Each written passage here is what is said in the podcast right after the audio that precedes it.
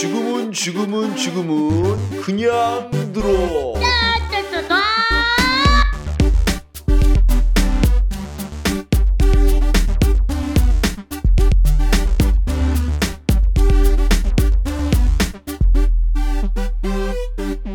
본격 수능 사이다 방송. 네, 이번엔 두 번째. 향가 마지막이죠. 이제 세 번째인가. 그러니까 자, 총. 자, 그래서 이제 뭘 하냐면 어, 향가에서 중요한 작품 두 개를 안 다뤘더라고요. 뭐가 있냐면 처용가하고 제망매가. 처용가와 제망매가인데 어, 제가 이제 중세 국어를 잘 못 읽어요. 그래도 여러분께서 조금 이제 대충 아 저런 식으로 저딴 식으로 그러니까 저런 식으로 말 저딴 식으로 발음할 수 있구나 할 수 있다라는 것만 알고 있으면 됩니다. 저도 이제 발음이 정확하지 않기 때문에 원래 이제 제가 한글을 배운 지 얼마 안 됐어요. 그래서 이제 현대어 풀이로 여러분들이 좀 배우시면 되고 가끔씩 이제 여러분들 수능이나 모의고사 볼때 어, 중세 국어가 이제 들어갈 수도 있으니까 한번 좀 확인해 보라는 차원에서 한 거지 여러분 놀리는 거 아니에요. 자, 첫 번째. 처용가부터 들어갈게요. 처용가. 처용가. 처용가는 처용이라는 사람입니다. 처용은. 사람인데 어, 배경설화부터 설명해 드릴게요. 배경설화는 동해 용왕의 일곱 번째 아들 중에 하나였대요. 완전 금수저죠. 용왕 아들이래. 아, 진짜 부럽죠. 그래서 왕이 진짜 왕이 미녀를 주고 벼슬까지 내렸대요. 대박. 진짜 부럽지 않아요? 완전 부러운데 여기선 별로 안 부러워. 자, 처형이란 애가 막 놀다가 띵간띵간띵간 놀다가 집에 딱 갔어 이제. 갔는데 아내가 있어. 그런데 다른 놈도 있어. 침실에서. 이런 만약에 당신이라면 어떡하세요? 만약에 나라면 이거 장난 아니죠. 자, 작품을 한번 읽어 드릴게요. 세벌발 기다래 밤들이 논이다가 들어와 자리 보곤 가로리 내히어라. 둘은 내해였고 둘은 뉘히였고 본대 내해 다리 다마란 아산을 어띠하리꼬. 자 현대어로 풀이하면 자 서울 경주 밝은 달밤에 늦이 늦도록 놀고 지내다가 들어와 잠자리를 보니 가랑이가 내시구나. 둘은 내 것이지만 두 굴은 누구 것인가? 본래 내 것이다마는 빼앗긴들 어찌하리요? 이런 젠장 어찌한데? 나 같으면 막 죽여버릴 것 같아 진짜. 막 화가 날 것 같아 진짜. 막 죽여버리는데 처형은 여기서 용서를 해요.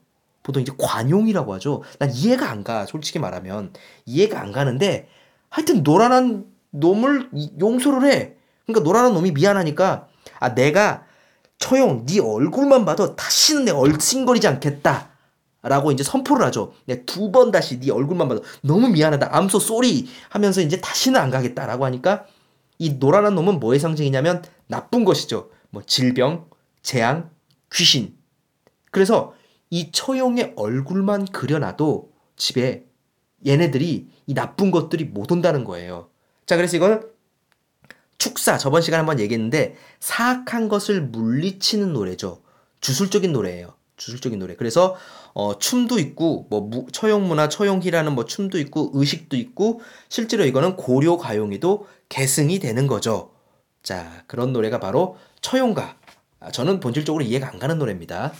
자 그다음 두 번째 이제 제망매가 제망매가가 있는데 자 뭐가 있냐면 이제 제 제는 제사할 때 제자예요. 망은 죽다 죽었다. 매는 누이 즉 한마디로 지금 쭉 풀면 누이가 죽어서 제사하는 노래가 제망매가입니다. 이건 누가 지었냐면 도솔가를 지은 월명사 저번에 한번 했었죠. 월명사가 지었는데 누이가 죽었을 때 그때 쓴 작품인데 어, 죽음을 다룬 작품들은 현대 시에도 많이 있어요. 귀천이라든가 유리창이라든가 하관 등이 있는데 뭐 제망매가 거의 원조격이죠. 원조격. 자, 제가 한번 읽어드릴게요. 생사로는 예 이샴에 저이고 나는 가난다 말도 못도 닉고 가는 있고 어느 갓을 잃은 바람에 이어 저에 떼닐 립다이. 하난 갓에 나고 가는 곳 모도 옮겨 아으 미타 차례 맛볼래 도닦아 기들이고다. 자 현대어로 한번 해석하면 삶과 죽음의 길은 여기에 있으므로 두렵고 나는 간다라는 말도 못하고 다하지 못하고 갔는가.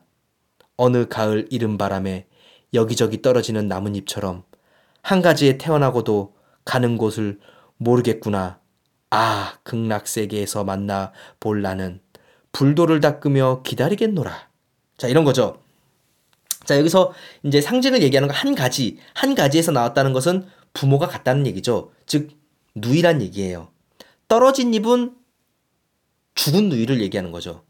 이른 바람은 요절이에요. 일찍 죽었다는 거죠. 이른 바람이니까 요절. 일찍 죽었다. 라고 해서 마지막에 이제 아흐 미타찰의 맛볼래. 즉, 미타찰은 부처, 불교죠. 종교로 이 죽음의 슬픔을 승화하겠다. 라고 하는 그런 내용입니다. 종교로 승화하겠다. 그래서 어, 삶과 죽음을 하는 그런 노래라서 울림이 너무 커서 이 월명사가 지은 제막매가는 뭐 천지와 귀신을 감동시켰다는 그런 기록도 있습니다. 자, 그리고 이제 어, 팟캐스트를 듣고 계시는 분들에게 이제 제가 말씀을 드려야 될 텐데 이제 좀 있으면 이제 3월 달이죠. 계약을 합니다. 어, 제가 다른 학교로 갔는데도 공교롭게도 아니면 불행히도 아니면 다행히도 아니면 어쩌다 보니까 또 고3이에요. 또 또죠. 이런 젠장 또입니다. 자, 그래서 어, 좀 바쁠 수도 있어요. 그래도 하여튼 어찌됐든 제가 주말을 이용해서라도 이걸 계속 조금씩 올릴 테니까 여러분들 하나씩 하나씩 다 챙겨서 들으시고요. 어, 제가 지금 문학사를 쭉 하는 거는 역사하고도 좀 관련 있고 그 시대상을 좀 보면서 생각하면 훨씬 더 풍부한 상상을 할 수 있습니다. 여러분, 어, 오늘은 여기까지 마치겠습니다.